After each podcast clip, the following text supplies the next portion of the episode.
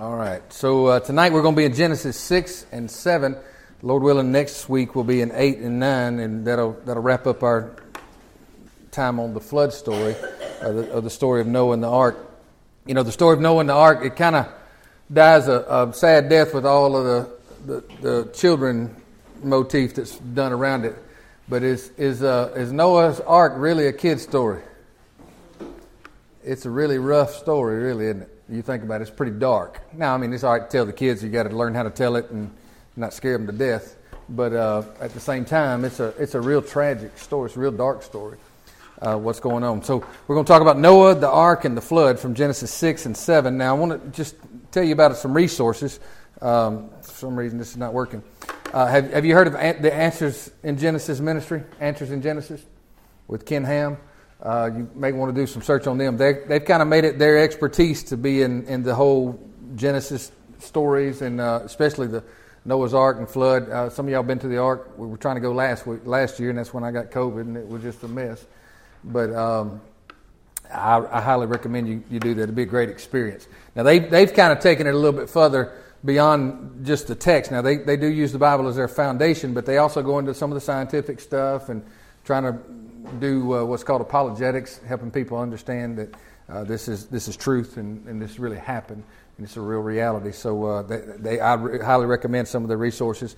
Um, they, have got the Creation Museum up there and up close to Cincinnati, up in Kentucky area, North Kentucky. So uh, I've got some books here. Angelina, she actually bought this while she was there. Uh, the Ark Encounter. You may want to come over here and thumb through some of this. Not while I'm preaching, Pudge.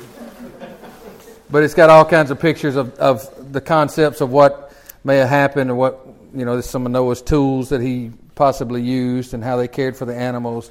Um, just all kinds of layout possibilities. Um, I mean, it's all kind of artist rendering kind of thing, but it kind of gives an idea of what the ark may have looked like. And it's just, I mean, it's fascinating from a biblical standpoint. It's fascinating from a human standpoint. Uh, but to me, it's fascinating from an architectural standpoint as well. You know, just the whole building of, of the idea. Uh, there's another book here. Uh, I've used these books throughout uh, Rose book of Bible charts. They used to when they had Christian bookstores you'd go to. They had the little pamphlets. Uh, Rose made all kinds of charts and pamphlets. But this is a uh, timeline of, of Genesis here, and this thing opens up somehow. There it goes but it shows you a little timeline, and you kind of get an idea of it, it lists the, the names of some of the patriarchs here and how their lives kind of overlapped. You know, it's not like 900 years and 900 years and then 900 years. It's, their lives overlap kind of like our families do, obviously. But it kind of just shows you a little bit of idea there. And then there's, uh, y'all, can fan through some of this. And this, then here's their, their rendering of Noah's Ark. This is, this is book one of the chart book, Bible charts, maps, and guidelines. I'm not sure if they got it in digital or not, but it just kind of gives you an idea. It's got some, some of the timelines of the days that they were in the ark. So it's just fascinating stuff. You just learn to, to study. All right. So that's that. All right. Now, Genesis 6, 1 through 4. We kind of went through a little shocker last week, um, which, you know, believe it or not, that the, the uh, thing we talked about is not an uncommon view. It's um, pretty pervasive. In fact, I actually saw a sermon this morning uh, driving somewhere that John MacArthur actually holds the same view that we talked about Sunday. So I thought that was pretty good because he's pretty conservative, you know. Uh, so we left last week in a bit of a shocker. And, you know, the Bible's got much more of a supernatural worldview than sometimes we're ready to grasp. You know, Jesus went about casting out devils. I mean, he went to church and cast out devils out of people who've been going there a long time. I mean, Jesus saw the world way different than what we see it today. Uh, and I, I think uh, we paid a heavy price for not having his viewpoint as well. So when, when something is uncomfortable for you, what do you do? Uh, you can dumb it down or try to explain it away. You can do that with Genesis 6 or any other miraculous passages. You can kind of dumb it down. Uh, that's what a lot of seminaries do. A lot of seminaries don't have a, a, a, and that's where we get a lot of our preachers in our churches nowadays. They don't have a supernatural view of the Bible. A lot of them don't even believe in miracles. They kind of take some more of the Sadducee type viewpoint. Uh, you can dumb it down or explain it away, or you can deny it because it just seems ridiculous to you. Um, but I would expect it to seem ridiculous. Some things that God does to seem ridiculous to us, uh, simply because our minds are like this big. you know, we have a hard time grasping everything. Um, or you can embrace it as it's presented. Now, that may take a little while. You have to chew on it and work through your doubts and work through the, do your homework and all that kind of thing. But as raw as it may be, as shocking or challenging, uh, Jesus talks about having that childlike faith. I think that's real important. It's really important. So, uh, and could it be that the Bible has given us the true information about reality? We just hadn't quite digested it all in yet. Could it be? Well, personally, that's why I teach it all the time. That's why I'm giving my life to teach the Bible, because it, it contains the most important information that a person can receive in this life. I have no doubt about that. So, now the problem is people don't. People like sermons, they don't like teaching. They don't. They like sermons, but they don't like Bible study. Because see, sermons will get you. You know, you can just kind of disengage and get excited, and that's fine. We like to do that. I kind of hope I did some of that Sunday, actually. You know, I mean, we, we need the motivation. But teaching to make you have to stop and think.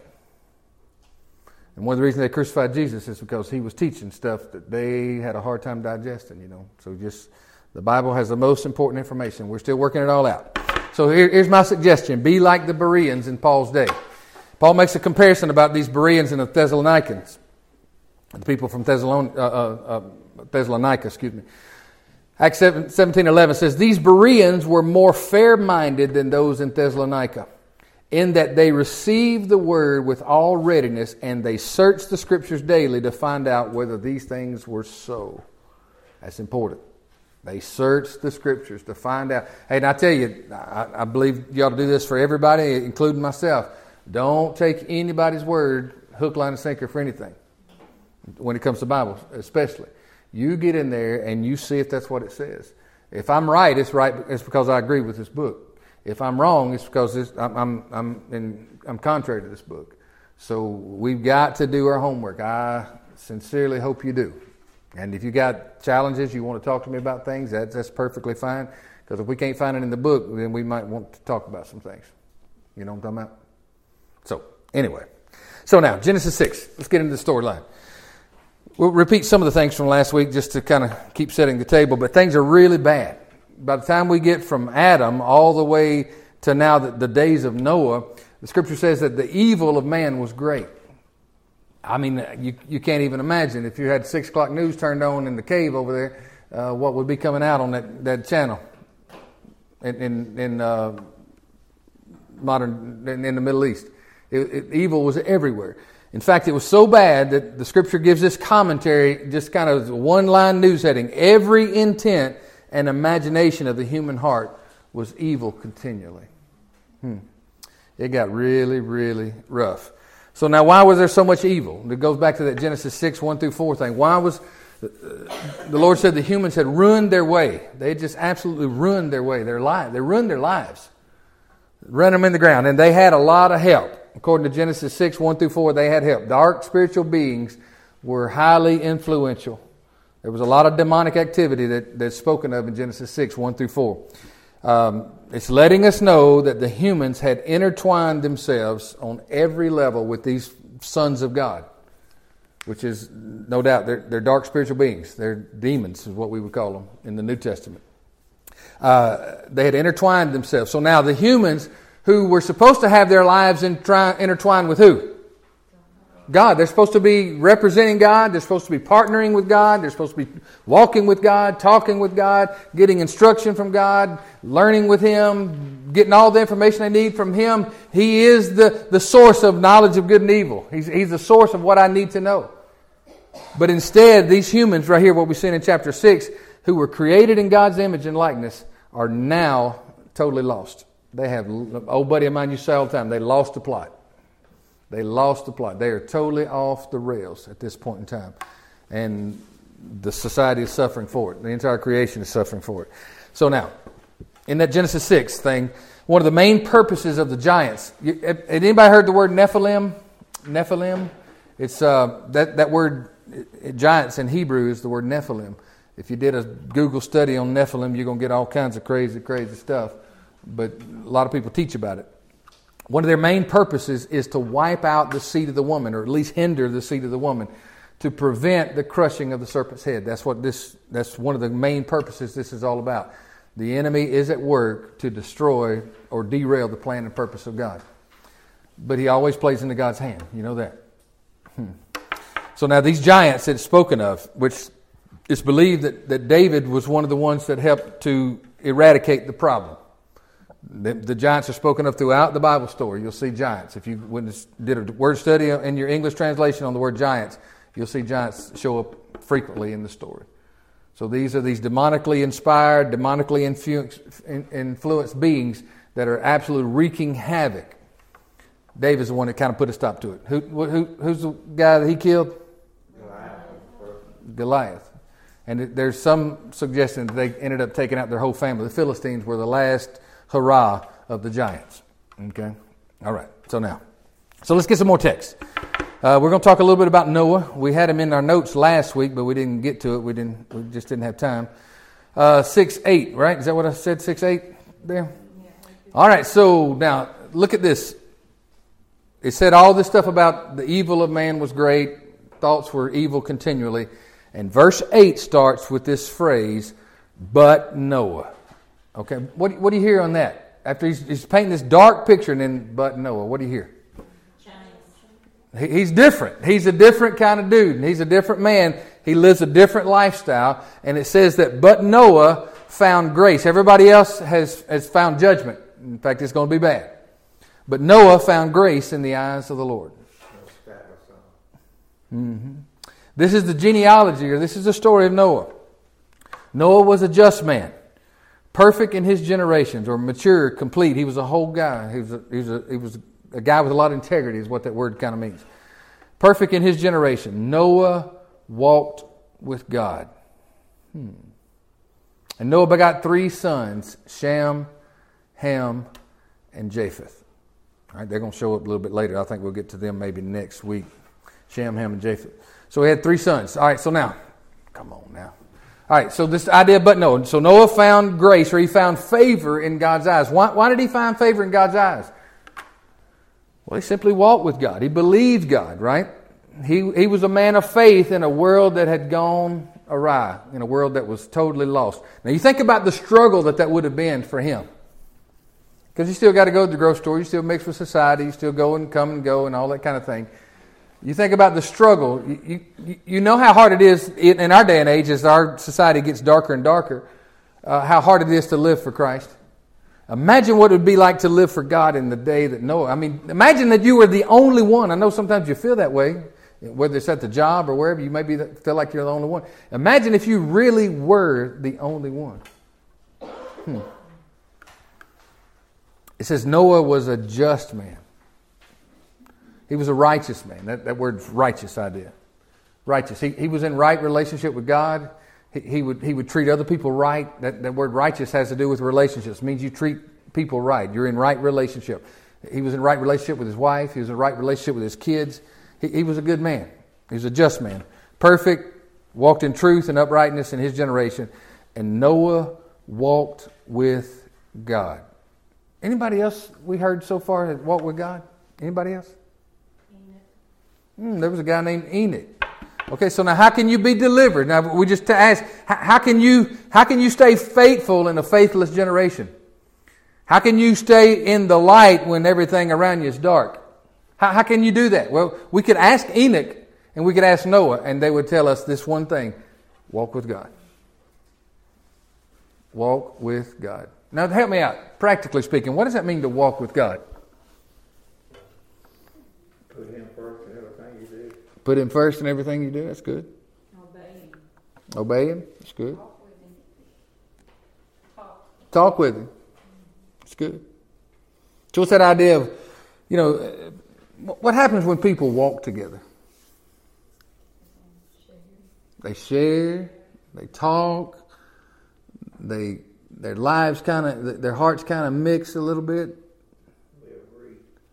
They, they, yeah, how can two walk together unless they agree? They, they, they, they, find common ground somehow or another.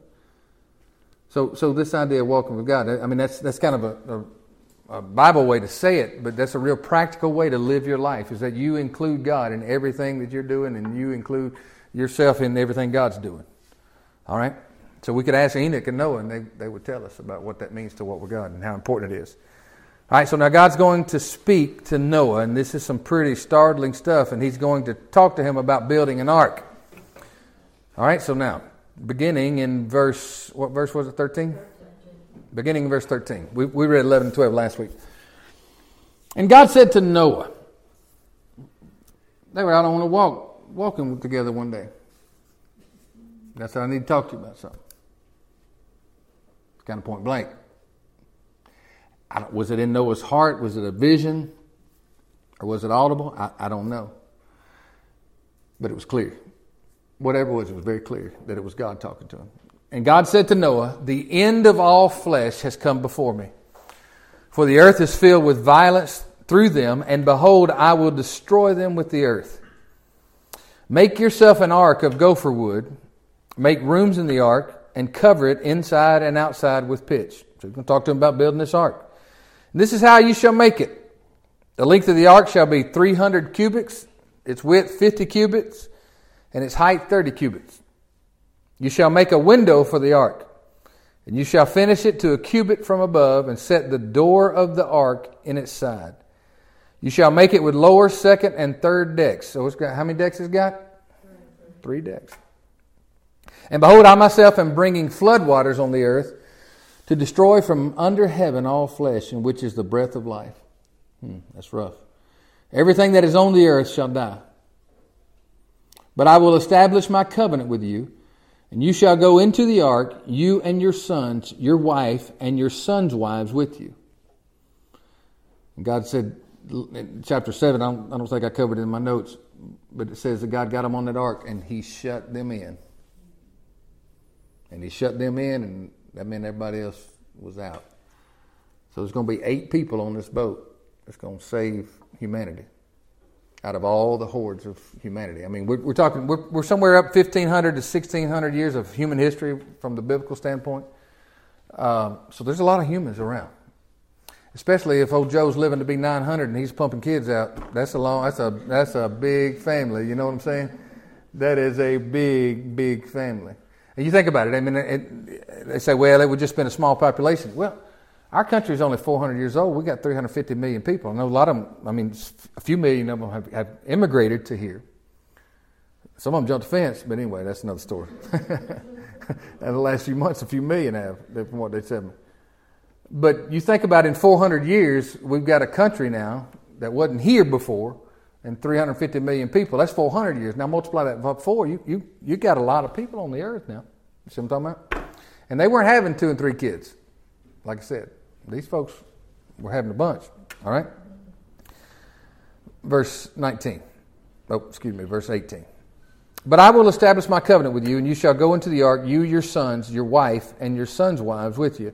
Would you like to have a conversation with Noah's wife? She doesn't get much Bible time at all. It Just, but she had to be some kind of woman. She had to be a pretty good woman to put up with Noah and all this building he's going to have to do. And of every living thing of all flesh, you shall bring two of every sort into the ark.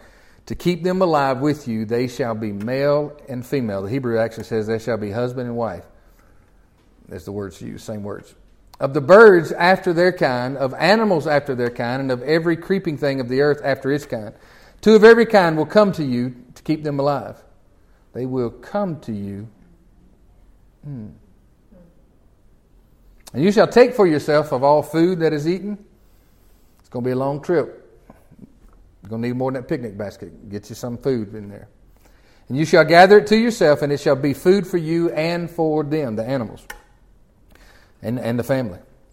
Thus Noah did according to all that God commanded him, so he did. That's quite an afternoon walk, isn't it? Or morning walk.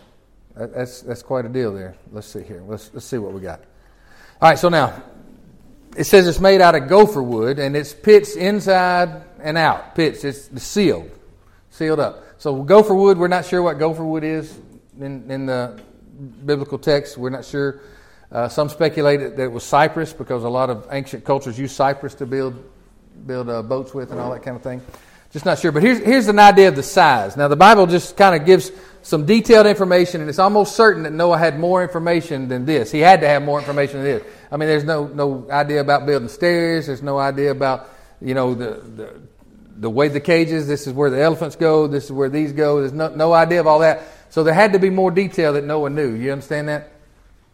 So, so now, depending on what a cubit is, a cubit in biblical standards is from the tip of a, of a man's uh, index finger, or what's that, uh, middle finger, excuse me, tip of the middle finger all the way down to the elbow. That's a cubit. Okay, that's about 18 to 20 inches. And a royal cubit, they would do it in some ancient cultures. They would they would put your hand here and do that, and that would be a royal cubit. You know, that's what the historians tell us. So now it depends on what the length of the the, the uh, standard of measurement is. But this boat was something like 450 foot long, about 75 foot wide, and about 45 foot high.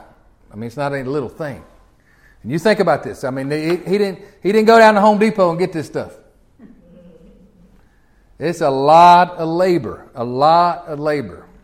So God has set a time clock of about 120 years. We saw that last week. He said in 120 years is when this is going to happen.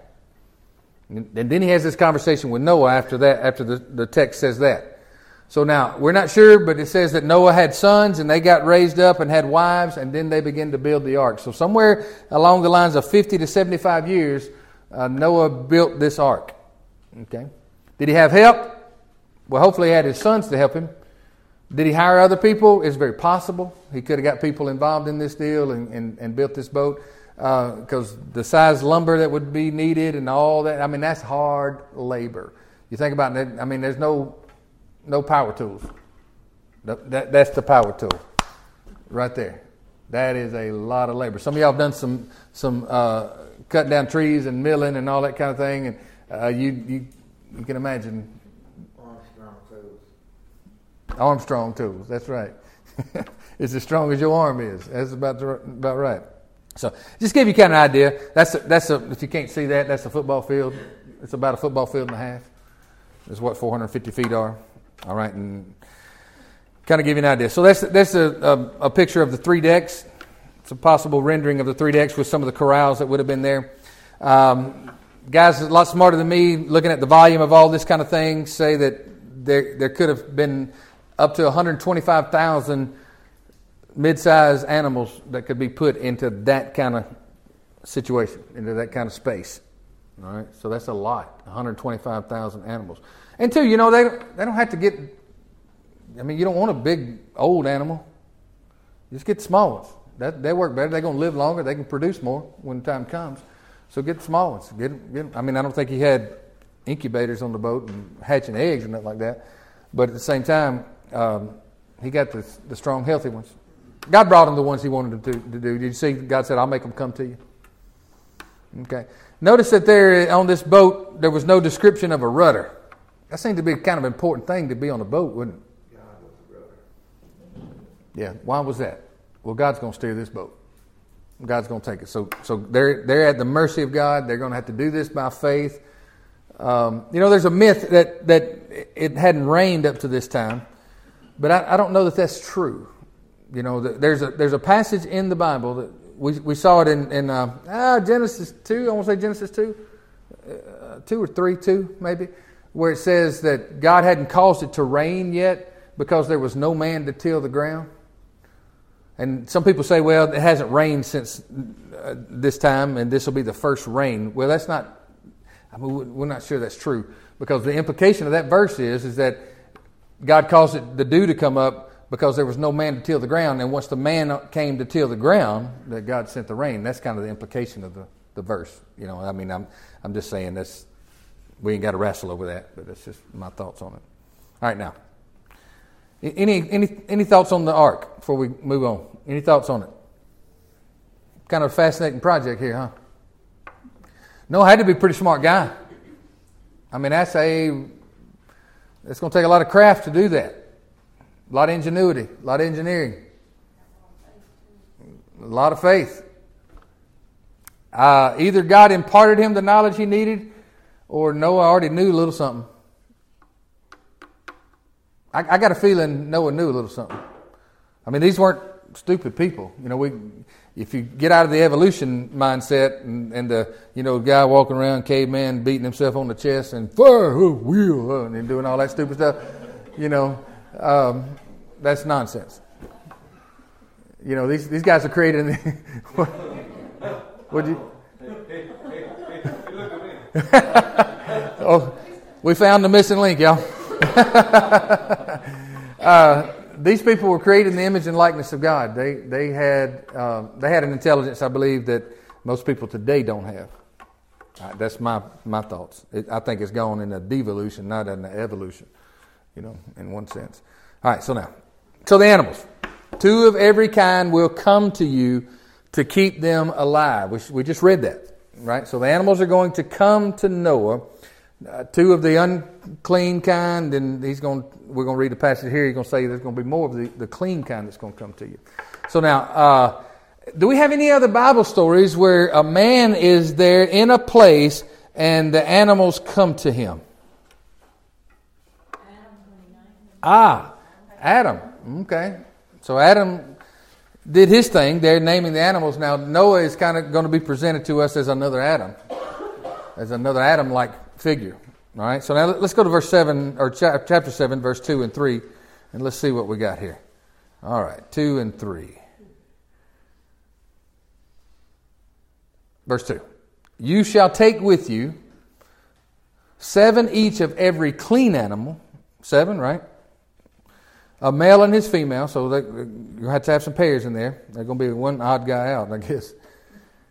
Take seven clean animals, two each of animals that are unclean, so we get a little bit more detail. Two each of animals that are unclean, a male and his female. Also, seven each of birds of the air, male and female, to keep the species alive on the face of all the earth. Did I just want two and three in my notes? Is that what I want? So now, he's not taking every kind of animal, but every species. Does that make sense to you? It's like if there's in the in the dog family, there are a gazillion variations of a dog, from a fox to a dog to a wolf to a coyote to I mean, there, there are all kinds of species or variations of the species. Well, the variation of the species is just going to have to happen later. We just need a couple dogs. You understand what I'm talking about? And then we'll let nature take its course and do its thing after the fact. All right? So now, here, here's the idea. Okay? Now, the reason I ask you about the Adam and, and the story that the animals coming to him, here, here's the idea that's being painted for us. The ark is kind of, sort of, in, in a weird way, the ark is like a floating Garden of Eden. It's this floating sanctuary. It's this floating salvation, basically. It's this sacred place that God has told Noah to make that is going to be for his salvation and the salvation of the animals. All right? So it's not just a boat now. This is, this is, this is a very sacred thing that God is having him build. I don't have time to, to get into it, but the three tiers, is, it, it corresponds with the three compartments of, of like the temple and the tabernacle. I mean, this is a sacred thing that, that God is having him build. Um, just so you know, I have taken a whole college course on Genesis 6, 7, 8, and 9. So I'm, I'm telling you the detail here. We could, I could, I could, literally could drown you with all the details about the flood. I, that's a bad joke, ain't it? and some of it wouldn't even matter. You know what I'm saying? But um, it's, it's there. Now, there's another ark in Scripture that's mentioned. It's the same Hebrew word for, for ark is used, and it's Moses' ark. And I'm not trying to get, get you confused, but, but you hear people talk about that, say all the time. They say Moses' ark or Noah part of the sea. You know, people say that kind of that Madea Bible study kind of thing. You know, we get it all kind of mixed up. But Moses had an ark. Anybody remember Moses' ark? No. Exodus 2. Oh, the basket. The basket. Oh, the basket. Now it may not it may not say, it, but in the Hebrew it's the word for ark. It said Noah's mother made him an ark, and guess what it says about that that made him an ark, and it they and she pitched it within and without, hmm. and then she put it in the Nile. Well, you remember what the story was? They were having to throw the babies into the Nile. The alligators ate them that kind of thing. And Noah was saved. Okay, same, same idea. Same idea. About salvation. It's, it's, it's a place of salvation, place of rescue. All right, there's lots more we could talk about. Let, let's, let's try to move on. We, we're running out of time here. All right, so now the flood. And, and hey, there's a lots more detail about the ark that we, we just don't know. You know, you, but, but I can promise you, you can't build a, an ark or a boat with the details that were right there and that we just read. You, you got to have some more details, okay? The flood. It's a severe judgment, isn't it? Okay, so now we got water. It's, it's kind of to be seen as a cleansing. God is going to cleanse the earth of all the evil. And what about those animals? My goodness, that, that, that's kind of tragic on their part, isn't it? I mean, they kind of got wiped out too. So God's going to start over. It's, it's a very tragic thing. So after 15, 1600 years of human history, God's mercy has run out. And if this story doesn't do anything else for you, let it stand as a warning that there are things we can do and seasons we can be in in life where God will absolutely run out of patience with us. It's happened time and time again in the Bible story. It's happened time and time again out of people's lives. So be careful. Don't keep pressing it. I believe one passage says, Tempt not the Lord thy God. Don't do it. So for 1,500 years now, that says a whole lot. 1,600 years, that's a long time for God to be patient. But that ran out. And this is a warning to all of us. Now, here's some of the shocking things that I, I got out of the flood. Genesis 6 3. My spirit shall not strive with man forever, for he is indeed flesh. I think Paul refers to some of that idea. My spirit shall not strive. What's the word strive mean to you? What do you think? What do you think of strive? Deal with. Deal with? We don't use the word that much, but it's like fight. It's almost like fight, isn't it? We aren't going to keep tangling up about this. And, and here, here's my thoughts, what, what he's saying right here. God says, Who do these humans think they are? They're just flesh. I, I, and they want to stand up against me. I, even if they go into league of demons, they're just still flesh. That's all they are. And I'm not going to keep struggling with them about this. This is an end to it. This is an end. See what I'm talking about? Now, here, here's another thing that's shocking to me in this passage now God's response to all this evil. His, his response was not anger. God's anger and wrath is not mentioned not one time in the Noah story. And, that, and that's how it's almost always portrayed. God's anger or wrath is never mentioned in the Noah story. This is what's mentioned. The Lord was sorry that he made man on the earth, and he was grieved in his heart. We covered some of this last week, didn't we? So that word sorry is, is actually an action in the Hebrew. It's like a sigh, a deep breath sigh. We talked about that, right? sigh of frustration, grief, pain, that whole deal. All right? He was heartbroken. And 613, now listen to this. 613 says this, and God said to Noah, the end of all flesh has come before me. I want, I want to paint a picture here that it's not God just saying, I'm going to stop all this mess. I, am going to, I'm just going to wipe them out. That's not what the story is portraying to us. You got to read the story to figure this out now. You got to get in there and dig around. You know what he's saying? The current course that humanity is on has come up before me, and this don't end good. So God basically looks down through the telescope of time and he says, This, this is what's come up before me is they are all going to die. They're going to destroy themselves. So basically, what God does is He turns them over to their destructive ways, hits the fast forward button, accelerates the inevitable, and causes the flood. You see what I'm talking about? That's, that's the way the story is portrayed. Hmm. Now, it's the same thing in Romans. Well, we don't, we don't have time to get into Romans, but the idea of Romans is where, where God says, he, keep, he keeps saying this in Romans 1 he, God turned them over. He turned them over. He turned them over. That's what's happened here. So now, 7 11. 7 11 and, and 12.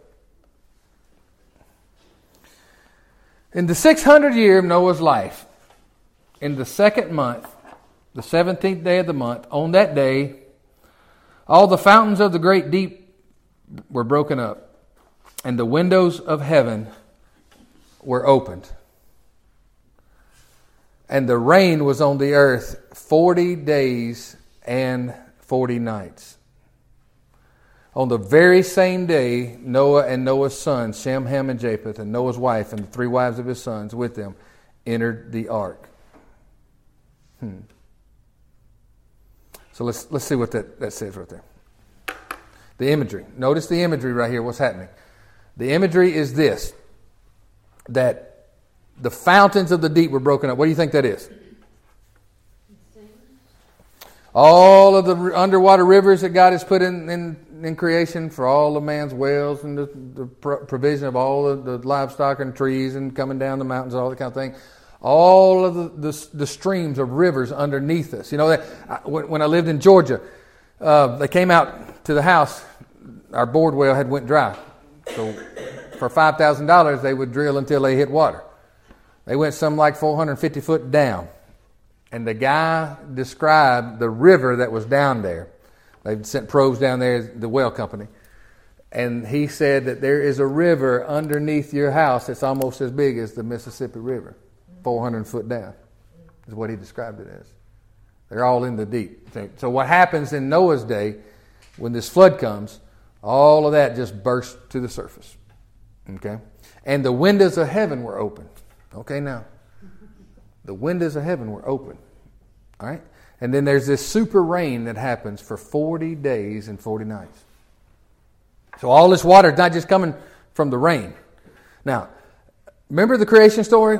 Just early on in the creation, it says that God separated the waters above and the waters below. Remember that? That's one of the first things God did. He separated the waters above, and He created this atmosphere and dome. Well, what it's telling us right here, God said, I, that just, I just let that collapse.